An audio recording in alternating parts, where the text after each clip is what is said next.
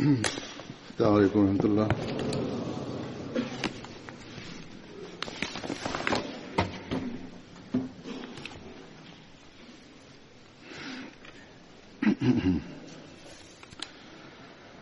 أشهد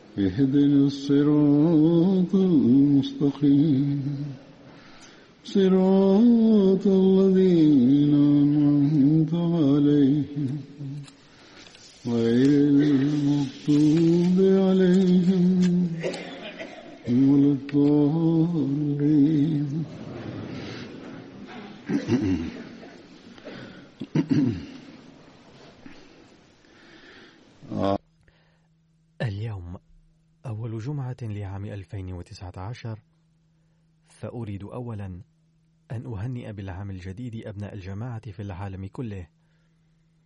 وأدعو الله تعالى أن يجعل هذا العام مباركا لنا وأن يأتي بنجاحات كثيرة. ولكن لا بد من التذكر أن التهنئة المعتادة لا تجدي نفعا ولا تجلب رضا الله تعالى.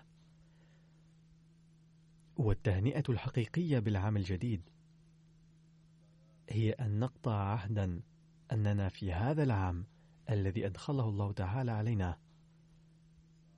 سنسعى لإزالة تقصيراتنا ومحو ظلماتنا.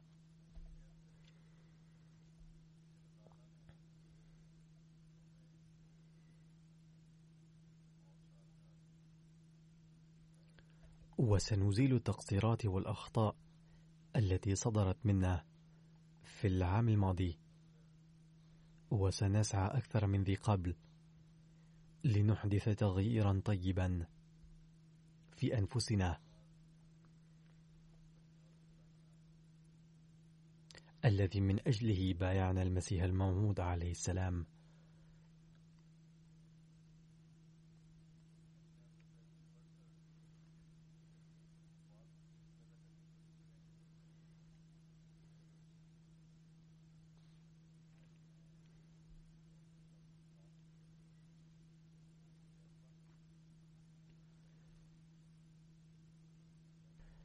قال المسيح الموعود عليه السلام في مناسبة وهو يبين كيف ينبغي أن يكون الأحمدي.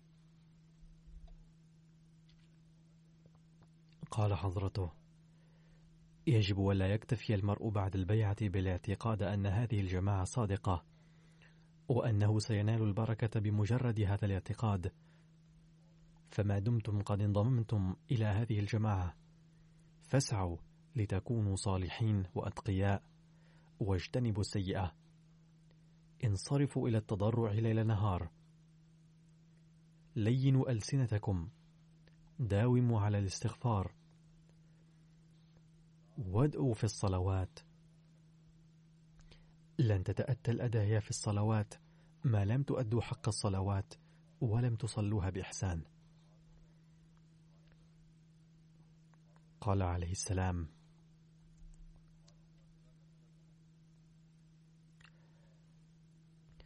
الإيمان وحده لا ينفع الإنسان. إن الله تعالى لا يرضى بالكلام فقط. لقد ذكر الله تعالى في القرآن الكريم العمل الصالح أيضا مع الإيمان. والمراد من العمل الصالح ما ليس فيه شائبة من الفساد. فهذا هو المعيار وهذه هي خطة العمل التي لو عملنا بها وبذلنا كل قوانا وكفاءتنا للحصول على هذه الأمور لكان العام الجديد مباركا لنا وسيجلب لنا بركات كثيرة.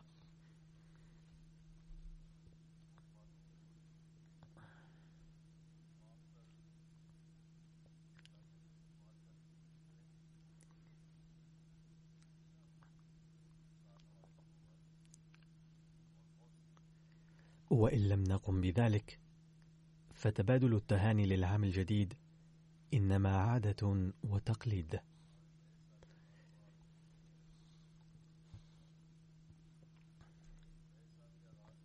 إن أداء صلاة التهجد والفجر بالجماعة في الليلة الأولى لا تحوي حسنات العام الكامل بل الحسنة الحقيقية أن نستمر بها على مدى العام كله. قدر المستطاع. ندعو الله تعالى أن يوفقنا لذلك وأن يدخل هذا العام الجديد علينا بالبركات الكثيرة وأن نرى فيه ازدهارا غير عادي للجماعة.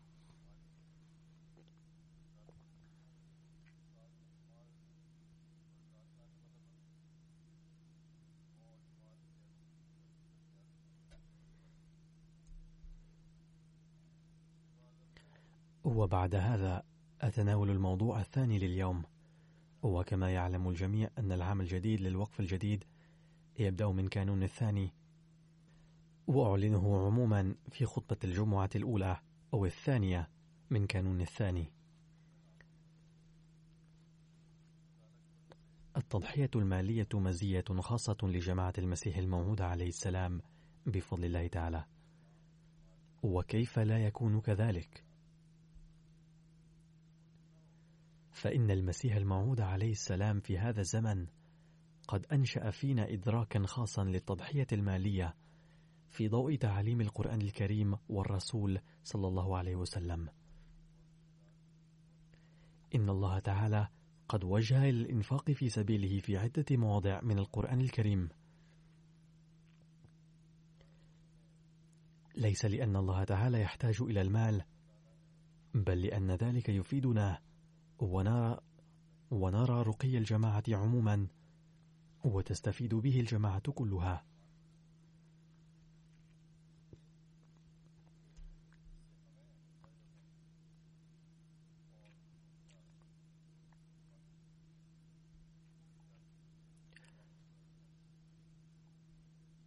قال الله تعالى في القرآن الكريم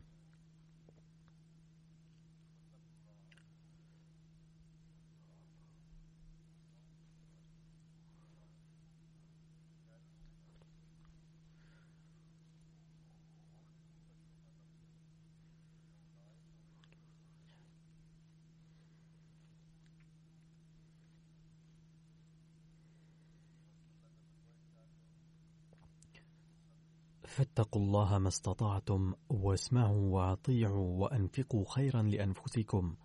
ومن يوق شح نفسه فأولئك هم المفلحون.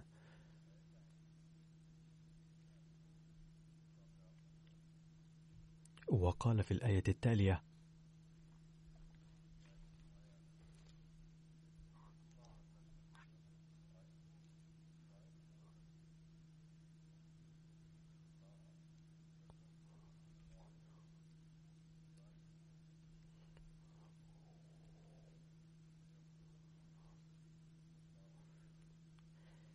إن تقرضوا الله قرضا حسنا يضاعفه لكم ويغفر لكم والله شكور حليم. فالذي ينفق في سبيل الله تعالى يعطيه الله تعالى ضعفا. وهذه تضحية المادية تفيد الفرد أيضا. وتتسبب في رقي الجماعة أيضا.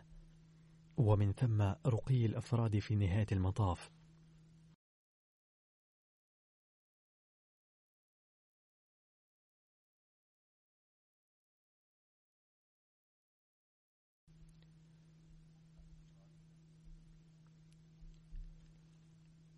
كذلك قال النبي صلى الله عليه وسلم إياكم والشح فإن الشح أهلك من كان قبلكم. كذلك قال النبي صلى الله عليه وسلم اتقوا النار ولو بشق تمرة. أي إنفاق المرء شيئا بسيطا كهذا في سبيل الله تعالى. ابتغاء مرضاته تعالى قد يحميه من النار. فهذه التضحيات المالية لفائدتنا وخير لنا. قال المسيح الموعود عليه السلام في أهمية التضحية المالية لا يمكنكم أن تحبوا المال وتحبوا الله أيضا بل تستطيعون أن تحبوا أحدهما فقط. فسعيد من يحب الله. وإذا أحب أحدكم الله تعالى وبذل المال في سبيله فإنني متأكد فإنني متأكد أنه سيبارك في ماله أكثر من غيره لأن المال لا يأتي تلقائيا بل يأتي بمشيئة الله. فالذي يتخلى عن جزء من ماله لوجه الله تعالى سيناله حتما. ولكن الذي يحب المال ولا يقوم بالخدمة في سبيل الله. كما يجب فسوف يخسر هذا المال لا محالة.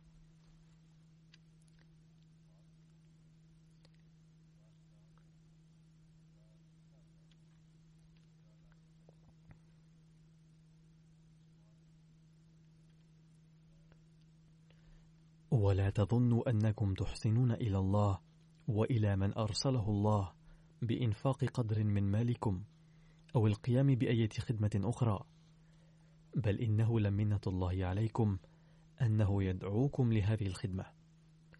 قال عليه السلام تأكدوا أن هذا الأمر من السماء وأن إسداءكم الخدمة في صالحكم أنتم. لقد فهم مبايع المسيح الموعود عليه السلام روح التضحية والخدمة بفضل الله تعالى وفهموها بشكل جيد. وتسابقوا في التضحيات. ولا يفهم حقيقة التضحية المالية وروحها. الأحمديون الذين قبلوا الأحمدية منذ مدة طويلة فقط بل يفهمها المبايعون الجدد أيضا. ومنهم من يعيش حياة الفقر المدقع. ولكنهم لا يريدون أن يتخلفوا في التضحية المالية.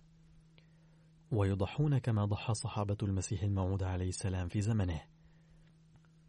وقدم بعضهم نماذج بحيث قال المسيح الموعود عليه السلام عنهم.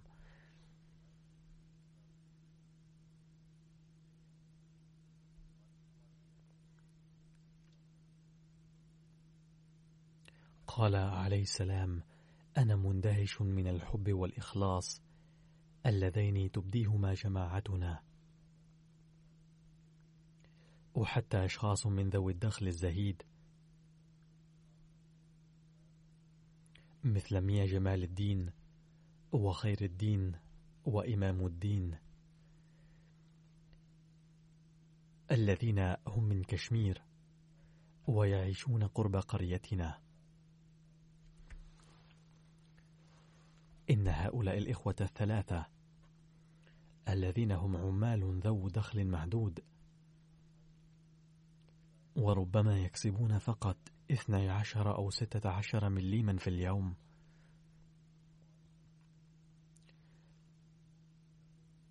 ومع ذلك يشاركون في التبرعات الشهرية أيضا بحماس كبير. إنها تضحيات هؤلاء الصلحاء التي جعلت أولادهم وأجيالهم يعيشون في اليسر. وكما قلت فإن روح التضحية نفسها نراها اليوم أيضا في بعض الأماكن بل في كثير من الأماكن. وحتى في الذين هم فقراء ويعيشون في مناطق نائية والذين ولدوا ويتنقوا الأحمدية بعد مئة سنة من زمن المسيح الموعود عليه السلام ولم يلتقوا بالخليفة مباشرة ولكن حبهم للدين وطاعتهم للخليفة والوفاء بعهدهم مع المسيح الموعود عليه السلام. وحماسهم للتضحية في سبيل الدين قد ازداد فيهم إلى درجة مدهشة. ولو رأينا هذا الأمر فقط لوجدنا أنه دليل على صدق المسيح الموعود عليه السلام. ولا يمكن لأحد أن يخلق هذه الروح والحماس في القلوب إلا الله.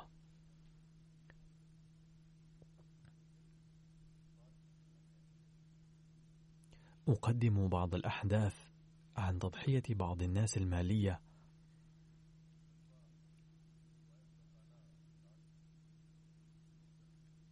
وعن معاملة الله تعالى إياهم.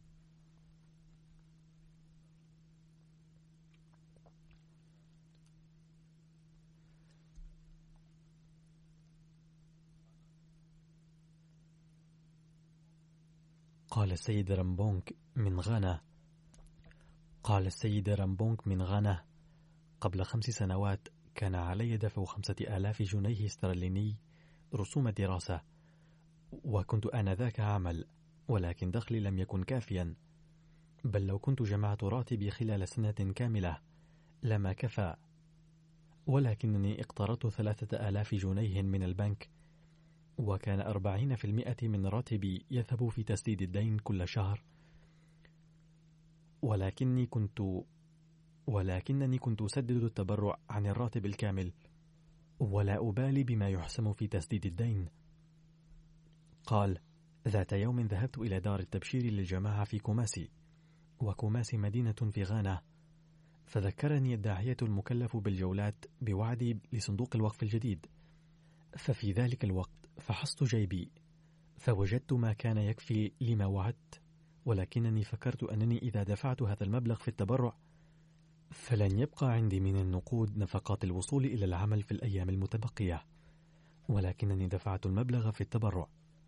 وبينما كنت عائدا من دار التبشير إلى البيت تلقيت رسالة على جوالي مفادها أن مبلغا حول إلى حسابي في البنك وكان هذا المبلغ خمسة أضعاف ما دفعته في التبرع. كما قال المسيح الموعود عليه السلام إن الله يعيد المال أضعافا. قال فكرت لعل البنك حول هذا المبلغ إلى حسابي خطأ وسيستردونه فيما بعد لأن الراتب كان قد جاء في حسابي سلفا. ولكن في اليوم التالي حين ذهبت إلى مكان العمل علمت أن الحكومة أعطت هذا المبلغ من متأخرات الأشهر الماضية. فشكرت الله تعالى على أنه وفقني للتبرع رغم المخاوف. ومنذ ذلك اليوم بدأت أهتم جدا بوعودي ودفع التبرع. ثم هناك شخص من بلد نائٍ من أفريقيا كتب الداعية في بركينو فاسو وهي دولة أفريقية ناطقة بالفرنسية. كتب كان مبايع جديد من مدينة بوبو جلاسو السيد خادم زودي. قلقا جدا.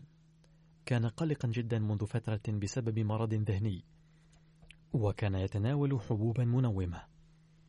كان مريضا بالاكتئاب وكان قد ازداد مرضه سوءا. ذات يوم جاء إلى دار التبشير وقال وسأل ماذا يدفع من التبرع في صندوق التحريك الجديد والوقف الجديد لأني أريد تسديده؟ فقال له الداعية يمكنك أن تدفع ما تستطيع. فقال كم يحسب تبرعا معياريا؟ فأجابه الداعية عن ذلك فدفع ذلك المبلغ وعاد فرحا. ثم جاء بعد أيام إلى دار التبشير وقال كنت مريضا وببركة التبرع تحسنت حالتي وقد تركت تناول الحبوب المنومة أيضا وأشعر براحة القلب. كان قد بايع وبعده رغب في الله تعالى وتبرع وتوجه إلى الله وتوجه إلى عبادة الله تعالى. فغمره الله تعالى بفضله مع أن حالته السابقة كانت من السوء إلى درجة أنه كان يميل إلى الانتحار. يقول أحد الإخوة من بريطانيا إني ذكرت إنني ذكرت عن طريق الاتصال الهاتفي قبل فترة وجيزة بتبرع الوقف الجديد وأخبرت أيضا أني كنت قد دفعت مبلغ كذا في العام الماضي فوعدت أني سأدفع أكثر قليلا من العام الماضي. ولكن لم أملك حين ذاك أية نقود قط. فبدأت أدعو الله تعالى أن يدبر لي من عنده. وبعد أسبوعين وصلتني رسالة من قسم الضرائب. جاء فيها إنك دفعت الضرائب أثناء العام أكثر من المفروض. لذا نعيد إليك هذا المبلغ. يقول الراوي إنني عامل محاسبا وعالم جيدا مقدار الضريبة الواجبة علي أداؤها. ولكن الله تعالى دبر لي هذا المبلغ بصورة معجزة مع أنني كنت دفعت بقدر ما يجب علي أداؤه بالتحديد. ثم اتصل بي رئيس الجماعة بعد بضعة أشهر ليذكرني بتبرع الوقف الجديد. وأخبرني بما كنت دفعته في العام الماضي فأمليت عليه تبرعا أكثر قليلا من العام الماضي. وهذه المرة أيضا لم أملك أي نقود فقلت في نفسي أن الله تعالى أعاد إلي في المرة الماضية مبلغا فائضا من الضريبة. أما هذه المرة فلا أمل فلا أمل في مجيء النقود من أي جهة فانصرفت إلى الدعاء مرة أخرى. ثم حدث بعد أسبوع تقريبا أنني وجدت في أثناء فحص بعض الأوراق رسالة مصحوبة بعرض معين. فاتصلت بشركة معينة فأرسلوا إلي بحسب هذا العرض بطاقة مسبقة الدفع. وكان في حساب البطاقة مبلغ أكثر مما كان علي دفعه. وهكذا دبر الله تعالى لي دفع التبرع في صندوق الوقف الجديد. والأحداث من هذا القبيل ليست مقتصرة على بلاد أفريقية فقط. بل يري الله تعالى بل يري الله تعالى هذه المشاهد هنا أيضا بل في كل مكان حيثما يتبرع الناس بحسن نية. يقول سيد بشارة علي داعيتنا في بوركينو فاسو. في العام الماضي ذكرنا لأحد المبايعين الجدد السيد كوني آدم من منطقة برومور أن يتبرع في صندوق الوقف الجديد فدفع في هذا الصندوق كل ما كان يدفع سنويا إلى الشيخ في القرية علما أنه كان مسلما سلفا وكان يدفع بعض المبلغ إلى الشيخ في قريته. وعندما علم والده بذلك سخط عليه كثيرا وأعطاه قطعة أرض مفصلة. فزرع السيد كوني آدم هذه القطعة من الأرض وجاء المحصول جيدا جدا بفضل الله تعالى. أما في بعض الأماكن الأخرى فقد فسدت المزروعات بسبب كثرة الأمطار. ساعد السيد آدم والده في زراعة الأرض مرة ثانية وأعطاه نصيبا من المحصول الحاصل من أرضه الشخصية. فقال له والده كما قلت من قبل أن السيد آدم كان مسلما سلفا ثم انضم إلى الجماعة الأحمدية. لا شك أن الله تعالى أكرمك بمحصول جيد بسبب دفعك التبرع لجماعتك. أي قد اعترف والد السيد آدم بأن الجماعة التي تنتمي إليها صادقة ولكنه مضطر إلى البقاء على حاله لأنه لا يستطيع أن يتخلى عن منصب الشيخ. أقول إن بعض الناس مقيدون في سلاسل التقاليد القديمة.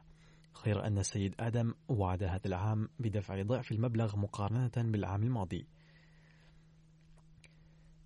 في منطقة كيانغ في غامبيا حاول معارضو الجماعة أن يردوا أحد أفراد الجماعة عن الأحمدية وادعوا أنهم نجحوا في رد جميع الأحمديين عن الأحمدية. فأخبر السيد جالو أحد الأحمديين داعية الجماعة أن مساعي المعارضين بهذا الشأن تعمل عمل السماد. إذ لم أكن أحمديا نشيطا من قبل. أما الآن فلا أدفع التبرع في صندوق الوقف الجديد والتحريك الجديد فقط بل انضممت إلى نظام الوصية المبارك أيضا. أقول لقد أراد المعارضون القضاء على الجماعة ولكن معارضتهم زادت الأحمديين إيمانا أضعافا مضاعفة. يقول السيد أكوبي من غينيا كوناكري أسمعنا داعية الجماعة خطبتكم التي ألقيتموها في العام الماضي حول صندوق الوقف الجديد وذكرتم فيها بعض الأحداث للتضحيات بهذا الشأن. أثرت الخطبة في قلبي تأثيرا عميقا. في اليوم التالي كنت مسافرا إلى سيرا ليون من أجل التجارة وكانت عندي 300 دولار فقط للسفر. وكنت بحاجة ماسة إلى نقود أخرى. ومع ذلك وضعت 100 دولار في ظرف منفصل ليتبرع بها في صندوق الوقف الجديد. ثم انشغلت في أمور أخرى ونسيت إرسال الظرف. لم تمضي على ذلك إلا ساعتان فقط.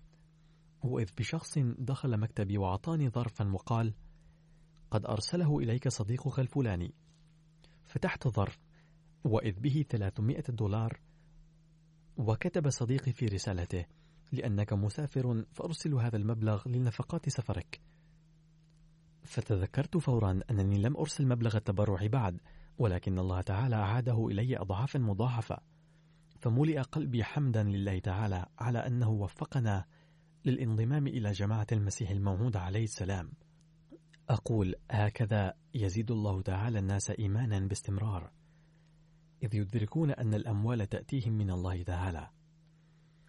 يقول داعية الجماعة في منطقة بويكو في بنين.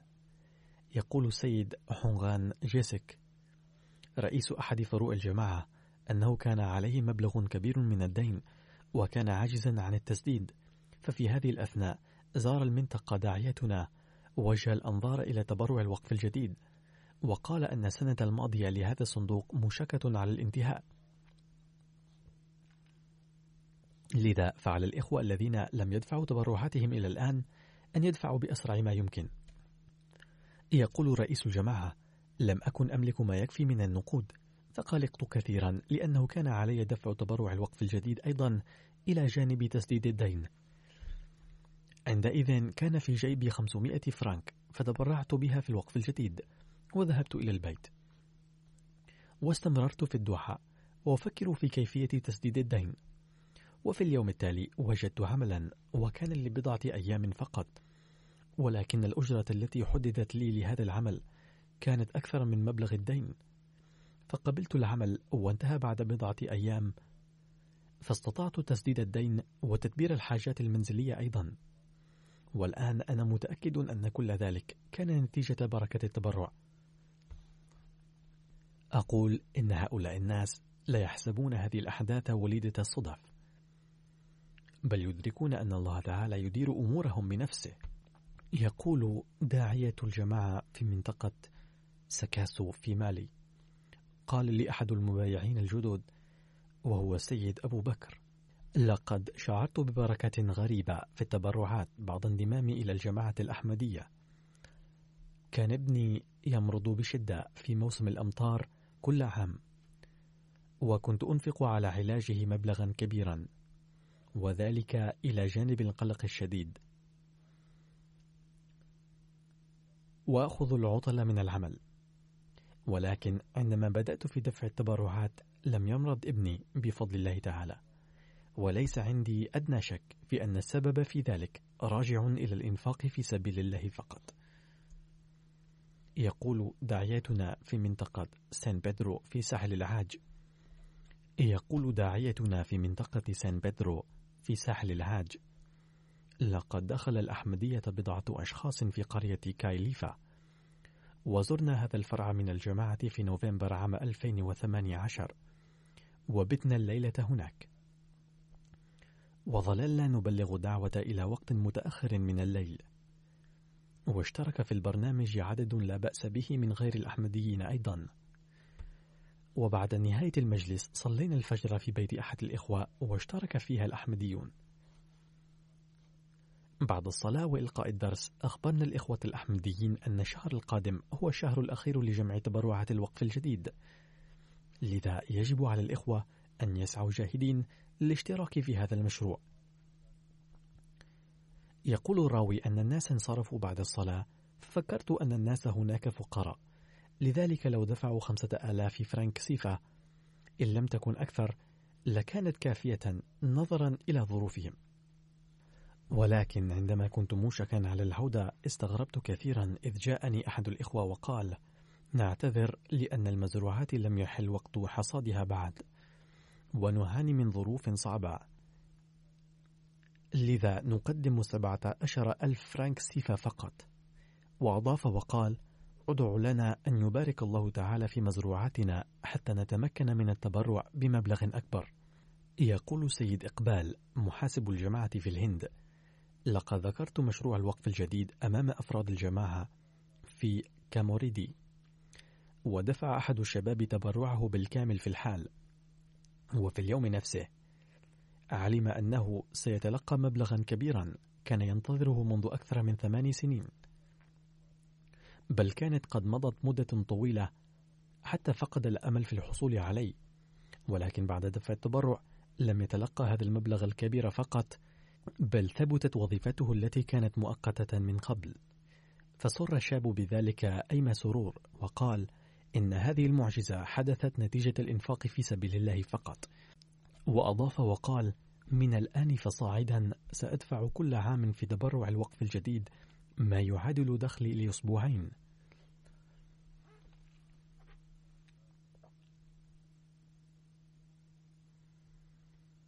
يقول داعية الجماعة في رومانيا وهي إحدى البلاد الأوروبية الشرقية السيد فهيم أحمدي محلي ويعمل خياطا وهو ملتزم جدا بدفع التبرعات ويدفعها بكل بشاشة وإخلاص.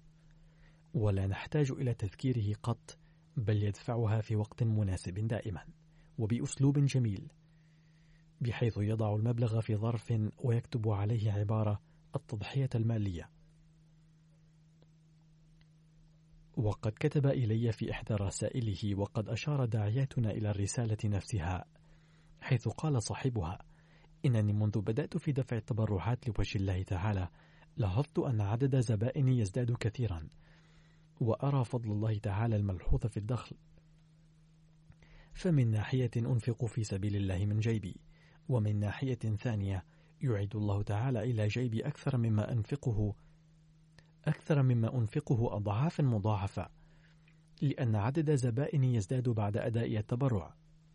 أقول لقد جاء الله بهؤلاء الناس إلى الأحمدية ويمن عليهم بأفضاله ويقوي إيمانهم. مع أنهم يعيشون في بلاد أوروبا ويقضون حياتهم في عالم مادي. يقول الأستاذ سليم المحترم وهو محاسب.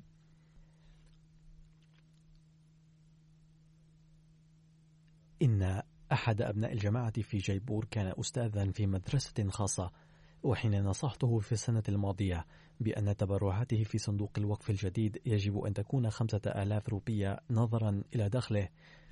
فقال إنني أستاذ في مدرسة خاصة عادية. من أين سآتي بهذا المبلغ الكبير؟ باختصار قلت له إن الله سيوفقك.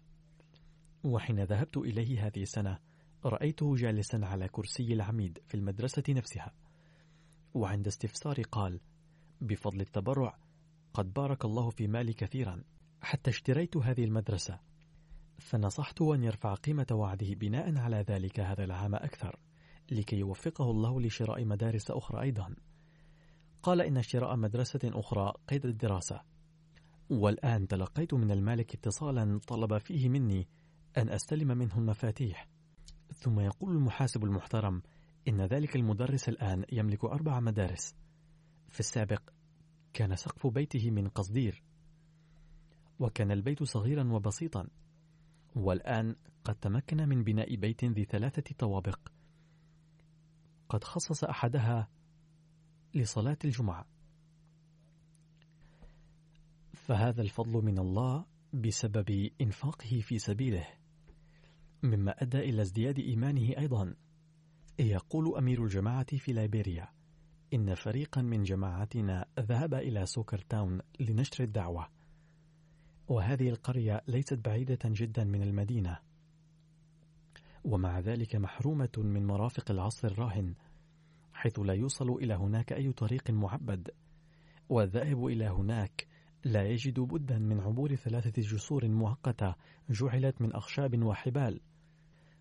بعد الصلاة بدأ البرنامج وبلغناهم رسالة المسيح الموعود عليه السلام وشرحنا لهم أهداف الجماعة الإسلامية الأحمدية. فنهض مسن جليل من السكان واسمه عثمان كمارة وسرد رؤيه قائلا إني رأيت قبل بضعة أيام أن السماء سقطت والفزع منتشر في كل مكان ثم رأيت سيارة وقفت على شارع. يجلس فيها رجال بيض ينادوننا تعالوا إلينا نهب لكم السلام وانتهت الرؤيا. فكرت كثيرا ما هذه الرؤيا وما معناها؟ الآن بوصولكم عرفت تأويل هذه الرؤيا. لقد تقدمت في السن كثيرا واليوم أول مرة أرى أناسا بيضا من غير الأفارقة ينشرون الإسلام. فقرر الجميع الانضمام إلى الجماعة وبايعوا وكان يصادف آخر يوم من السنة المالية للوقف الجديد. ولما قيل لهم بعد البيعة أن يهتموا بدفع التبرعات دفعوها. وهم الآن يزدادون إيمانا وإخلاصا.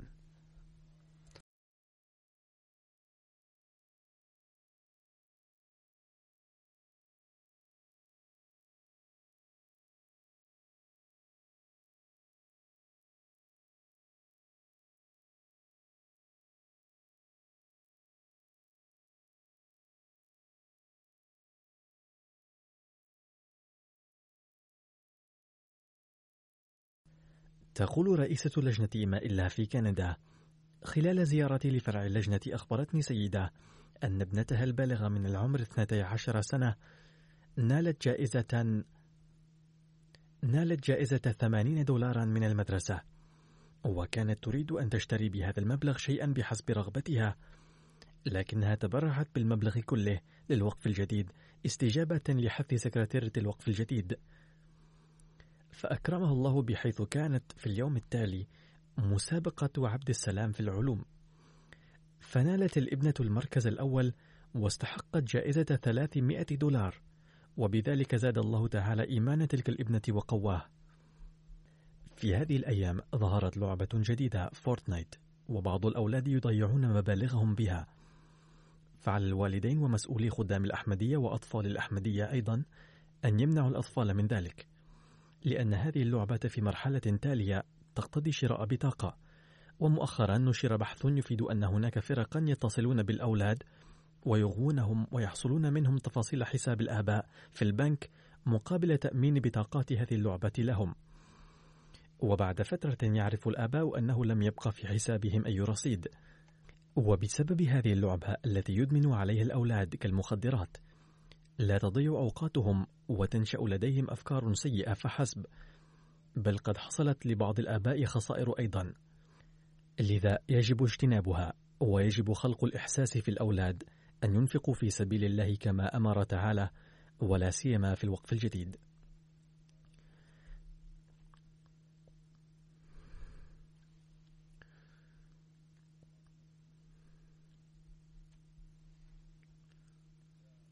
يقول المحاسب في ولاية كرناتك الهندية: لقد أقيمت دورة تدريبية للمسؤولين، وشاركت فيها برفقة نائب ناظم المال في الوقف الجديد.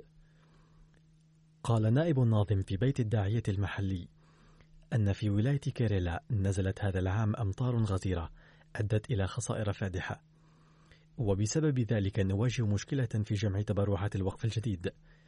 عند الخروج من بيت الداعية قدم نائب الناظم لكل من أولاد الداعية مئة روبية هدية. وبعد فترة حين ذهبت إليهم مرة أخرى كان أولاد الداعية يقدمون المبلغ الذي تلقوه هدية في الوقف الجديد. وقالوا بما أن الأوضاع في كيريلا سيئة بسبب الأمطار لذا نرجو أن تتقبل منا هذا المبلغ تبرعا. فكانوا رغم صغر سنهم يعرفون أهمية التبرعات. تقول سيدة من بريطانيا إني سعدت بقبول الأحمدية في 2010 وطردت من البيت بعد البيعة. لم أكن أعمل يوم ذاك وكنت أخجل من أني لا أستطيع دفع التبرعات. مع أن دفع التبرعات ليس واجبا على المبايعين الجدد في السنة الأولى بعد البيعة. ومع ذلك كنت أقلق. فتعهدت بأني عندما أجد عملا فسوف أدفع التبرعات بحساب أول يوم بعد البيع. وبعد بضعة أشهر وجدت العمل. وبدأت أدفع التبرعات. وببركة التبرعات زاد راتبي ثلاث مرات في سنة واحدة. والوالدان أيضا تواصل معي وتحسنت العلاقات معهما. وتزوجت أيضا. وبفضل الله كل شيء متوفر لي.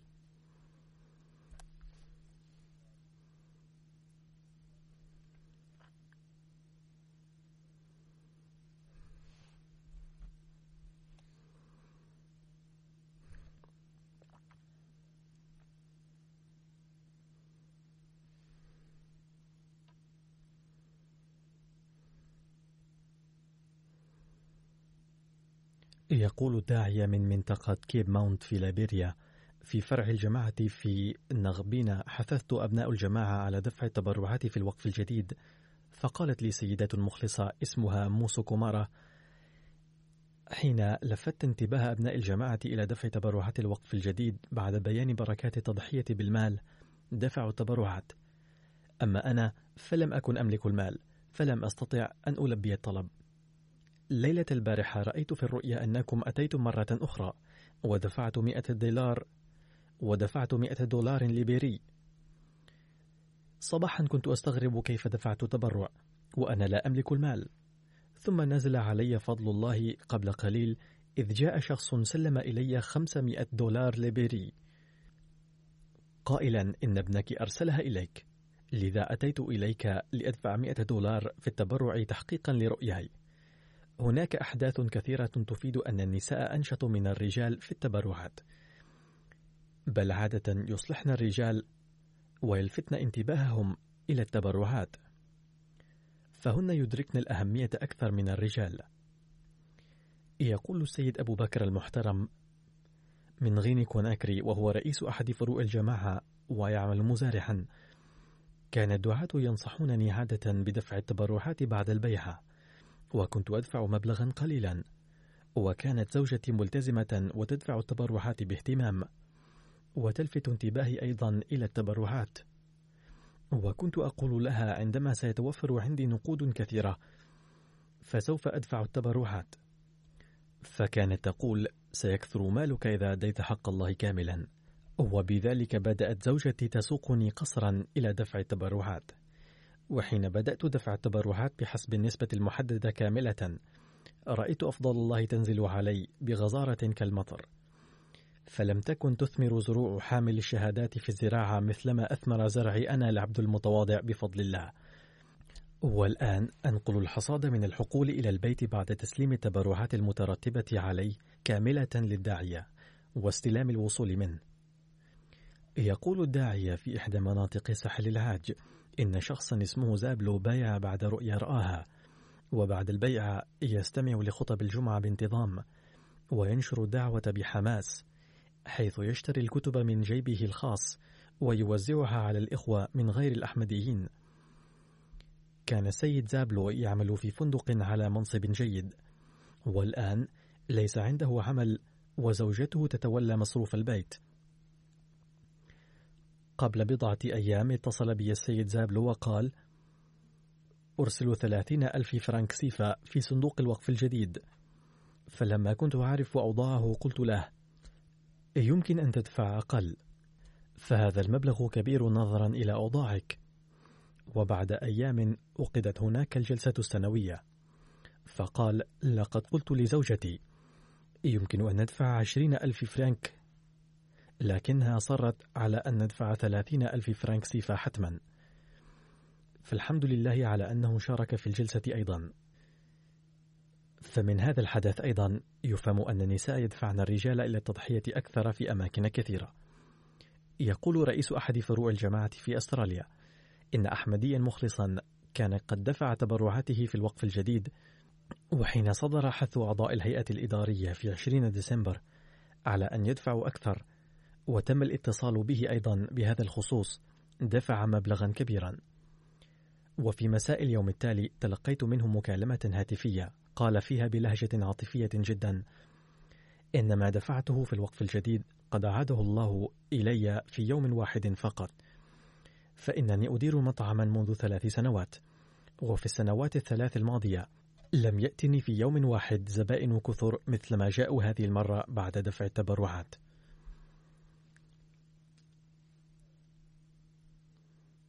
ثم هناك حادثة من إندونيسيا. هذه الحادثة تثبت المرأة على الإيمان ومحيرة. أحد الإخوة هناك بايع في 2016 وواجه من قبل أهله وجيرانه معارضة شديدة حتى إن عديدا من أهله ضربوه ذات يوم ضربا مبرحا. ليكرهوه على ترك جماعتنا. حضروا عليه لقاء الداعية فأصبح يلقاه سرا. فقال له الداعية لابد لكم الآن من مواجهة المعارضة بعد الانضمام إلى جماعتنا. فقال سوف أقدم هذه التضحية مهما اشتدت هذه المعارضة ضدي. كما أخبره الداعية بأهمية التضحية المالية والتبرعات. وبدأ المبايع يدفع التبرعات بعد بيعته بشهر فقط. لم يكن عنده وظيفة ثابتة. فكان مع ذلك يعمل بعض الأعمال الصغيرة ويفصل جزءا من أجرته على الفور كتبرع ثم يأتي إلى مركز الجماعة سرا. وكان قبل حضوره إلى المركز يذهب إلى القرية مرارا لكي لا يراه الناس ذاهبا إلى المركز.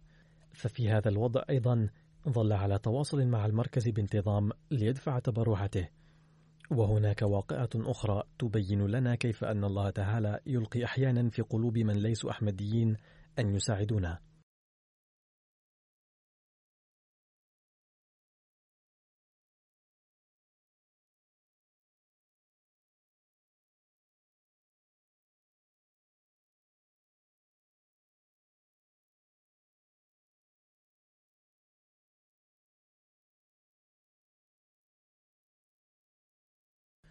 وهناك واقعة أخرى تبين لنا كيف أن الله تعالى يلقي أحيانا في قلوب من ليسوا أحمديين أن يساعدونا. كتب داعية لنا من جماعة مالي أن تسجيل خطبة الخليفة عن صندوق الوقف الجديد كان يذاع على إذاعتنا. فاتصل بنا رئيس قرية تبعد عن المدينة 45 كيلومترا ودعانا إلى تبليغ الدعوة في قريته. ولما وصلنا إلى القرية للدعوة قال لنا الرئيس وهو عاطفي عندما كان الخليفة يقرأ قصصا مثيرة للإيمان لإخوة من مختلف البلدان بشأن تبرع الوقف الجديد كان له تأثير مدهش علينا نحن أهل القرية. كما قلت كانوا يستمعون لخطبتي عبر الإذاعة ويقول وتأسفنا جدا على أنها لم نساهم في الصندوق المقدس ولذلك اتصلنا بكم بالهاتف ودعوناكم. يقول الداعية فعقدنا برنامج التبليغ في قريتهم وبفضل الله تعالى انضم إلى جماعتنا في ذلك اليوم 85 شخصا.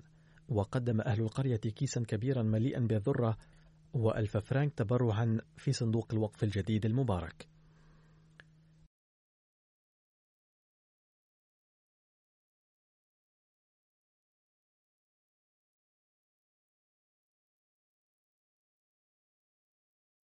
فلله عجائبه حيث إنه تعالى لا يبلغ دعوة المسيح الموعود عليه السلام فحسب بل يهيئ أنصارا له أيضا. وكتب داعية لنا من بنين. في جماعة لنا في لوكوسا دعونا الإخوة إلى التبرع في الوقف الجديد. وكانت ستعقد جلسة الجماعة في تلك المنطقة أيضا. ودعونا الإخوة لحضورها. فجاءني رئيس الجماعة هناك وقال: لقد وفرت بعض المال لحضور الجلسة وعلى تسديد التبرع أيضا. فماذا ترى أن أفعل؟ فقلت له عليك أن تحضر الجلسة وسوف يتفضل الله عليك وستدفع التبرع فيما بعد. وبعد أيام لقيني هذا الأخ في الجلسة فقدم إلي مبلغا وقال خذ هذا تبرعا مني. فقلت لسكرتير المال أن يعطيه الإيصال ثم أخبرني سكرتير المال أن هذا الأخ قد تبرع بنفس المبلغ الذي كان ادخره لحضور الجلسة. وأتى إلى الجلسة مع أهله وأولاده مشيا على الأقدام من مسافة 15 كيلومترا. فهؤلاء هم القوم الذين قد أعطاهم الله للمسيح الموعود عليه السلام الذين يسمعون ما قال الله ورسوله وما قال المسيح الموعود عليه السلام. ثم يعملون على تزكية أنفسهم أيضا. ويظلون مستعدين لكل تضحية. والحق أن هؤلاء هم الذين يؤدون حق البيعة في الحقيقة. ولو منح الله البصيرة لهؤلاء العمي الذي عميت عقولهم لرأوا أن هذا الإخلاص والوفاء والتضحيات لهي أوضح دليل على تأييد الله لحضرة المسيح الموعود عليه السلام. ولولا الحجب على بصائرهم لأدركوا أن هذا الدليل وحده يكفي للدلالة على أن المسيح الموعود عليه السلام مبعوث من عند الله فعلا. لقد جاء المسيح الموعود عليه السلام لتقديم ونشر تعليم النبي صلى الله عليه وسلم في العالم. ولو أن المسلمين الآخرين عقلوا وليتهم يعودوا إلى صوابهم وأدركوا الحقيقة لصار الإسلام غالبا في العالم كله عاجلا بفضل الله تعالى. ولرأينا عكس ما نراه مما يتعرض له الإسلام والمسلمون من شماتة الأعداء والتشويه إن شاء الله. غير أنه من واجبنا أن نصلح أنفسنا وننيب إلى الله تعالى ونركز على التبليغ والدعوة أكثر. ونهتم بالتضحيات المالية ونكشف للعالم حقيقة الإسلام. والآن سأذكر لكم بعض الإحصائيات والأرقام أيضا.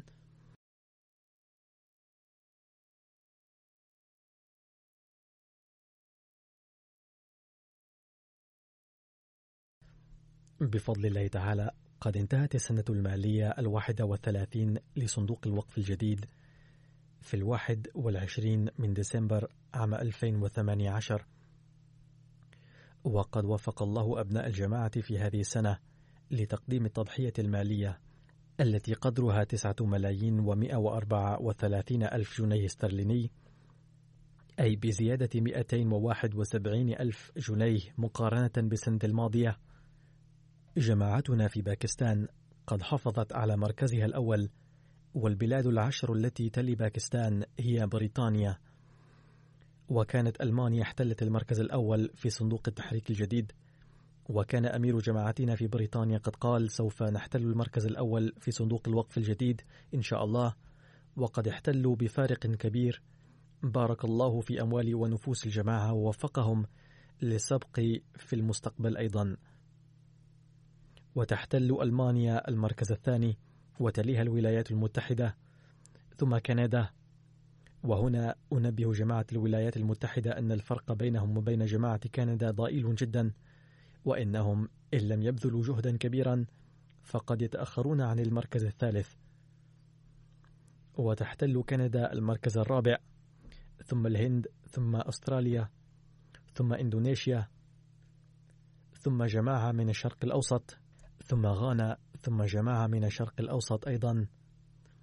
ومن حيث الدفع الفردي تحتل جماعتنا في أمريكا المركز الأول وتليها سويسرا ثم أستراليا. أما في أفريقيا فتحتل غانا المركز الأول من حيث الدفع الجماعي ثم موريس ثم نيجيريا ثم تنزانيا ثم بوركينو فاسو ثم بنين. بفضل الله تعالى قد ساهم في صندوق الوقف الجديد في هذا العام مليون وسبعة واثنين وثلاثين ألف شخص. وهكذا كانت زيادة عدد المتبرعين في هذا العام مقارنة بالعام المنصرم هي 123 ألف شخص.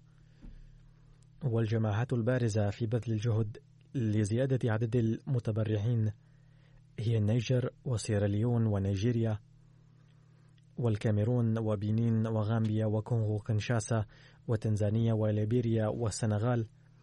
وليكن معلوما أن تبرعات البالغين في صندوق الوقف الجديد تكون منفصلة عن تبرعات الأطفال لا سيما في باكستان وكندا.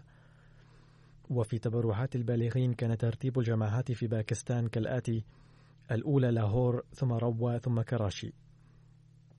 وعلى صعيد المحافظات كان الترتيب كالآتي سيالكوت إسلام آباد فيصل آباد راولبندي سرجودا غوجرانوالا ملتان حيدراباد ميربور خاص وديرة غازي خان. أما في تبرعات الأطفال فجماعات البارزة الثلاث هي لاهور ثم كراشي ثم ربوة. وعلى صعيد المحافظات كان الترتيب كالآتي إسلام آباد سيالكوت راولبندي سرغودا غجرانوالا حيدر آباد دير غازي خان شيخوبورا عمركوت وننكانا صاحب. ترتيب فروع الجماعة في بريطانيا من حيث جمع التبرع هو كما يلي. الأولى هي جماعة وستر بارك والثانية مسجد فضل ثم برمنغهام ساوث ثم جيلينغهام ثم برمنغهام ويست ثم إسلام آباد ثم هيز ثم بريدفورد نورث ثم نيو مولدن ثم غلاسكو أما ترتيب المناطق في بريطانيا فهو لندن B تحتل المرتبة الأولى ثم لندن A ثم ميدلاندز ثم نورث ويست نورث إيست في المرتبة الرابعة والخامسة ميدل سكس وهناك تقرير عن مكتب الأطفال لجماعة بريطانيا أيضا. وفيه تحتل بريدفورد ساوث المرتبة الأولى ثم سربتن ثم غلاسكو ثم روهمتن ثم إسلام آباد ثم روهمتن ويل ثم ميشن بارك ثم بيرسي مولدن ميز ثم موسك ويست. أما ترتيب المناطق الخمس المحلية الأول في ألمانيا فهو كما يلي الجماعة الأولى هي جماعة هامبورغ ثم فرانكفورت ثم ويسبادن ثم مورفدن ثم هولدورف ثم دوتسنباغ. وترتيب فروع الجماعة العشرة الأولى في أمريكا هو كالتالي سيليكون فالي سياتل ثم ديترويت سيلفر سبرينغز فرجينيا الوسطى بوسطن دالاس لوريل جورجيا كاليفورنيا جورجيا كارولاينا يورك والولايات الأولى في كندا من حيث جمع التبرعات هي الأولى وان ثم كالغري ثم بيس فيليج ثم بريمتون ثم فانك فانكوفر فانكوفر وترتيب الجماعات العشر الكبيرة الأول هو كما يلي درهم ثم وينسر بريدفورد إدمتون ويست ثم ساسكاتاون نورث ثم ساسكاتاون ساوث ثم مونتريال ويست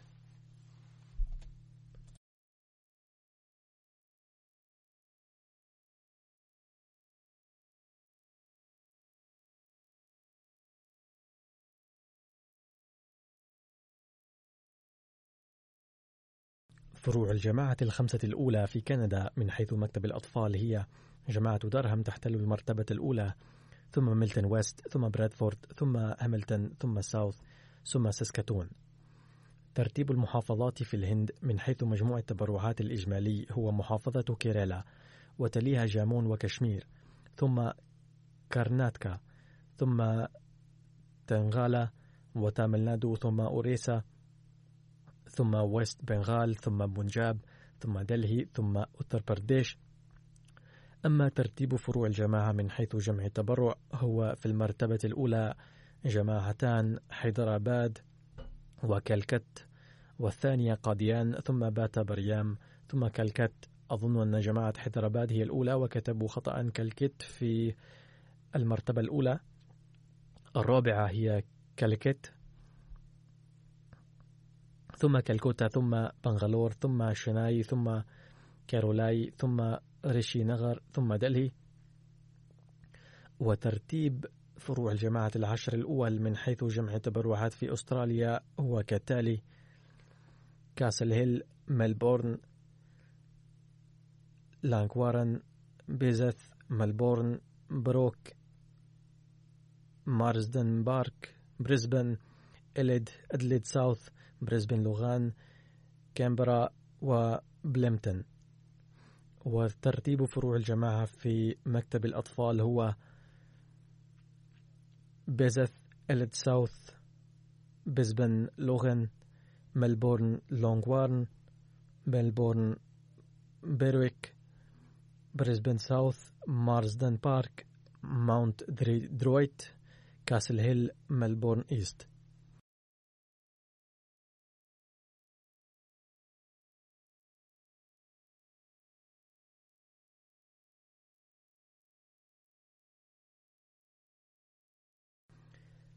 هذه الأسماء مكتوبة باللغة الأردية فيمكن أن يكون قد حدث خطأ في اللفظ ولكن لعل فروع الجماعة المحلية تكون قد اطلعت على ترتيبها. ندعو الله تعالى أن يبارك في أموال جميع المتبرعين ونفوسهم ويوفقهم للتضحيات العظيمة في المستقبل أيضا. آمين.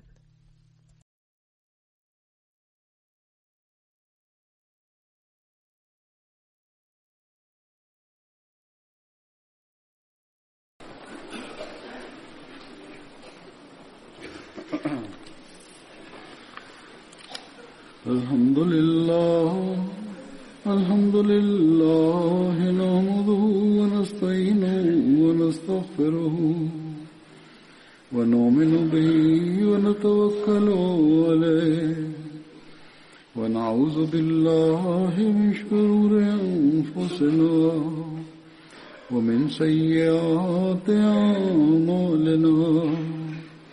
من يهده الله فلا مضل له ومن يضل فلا هادي له.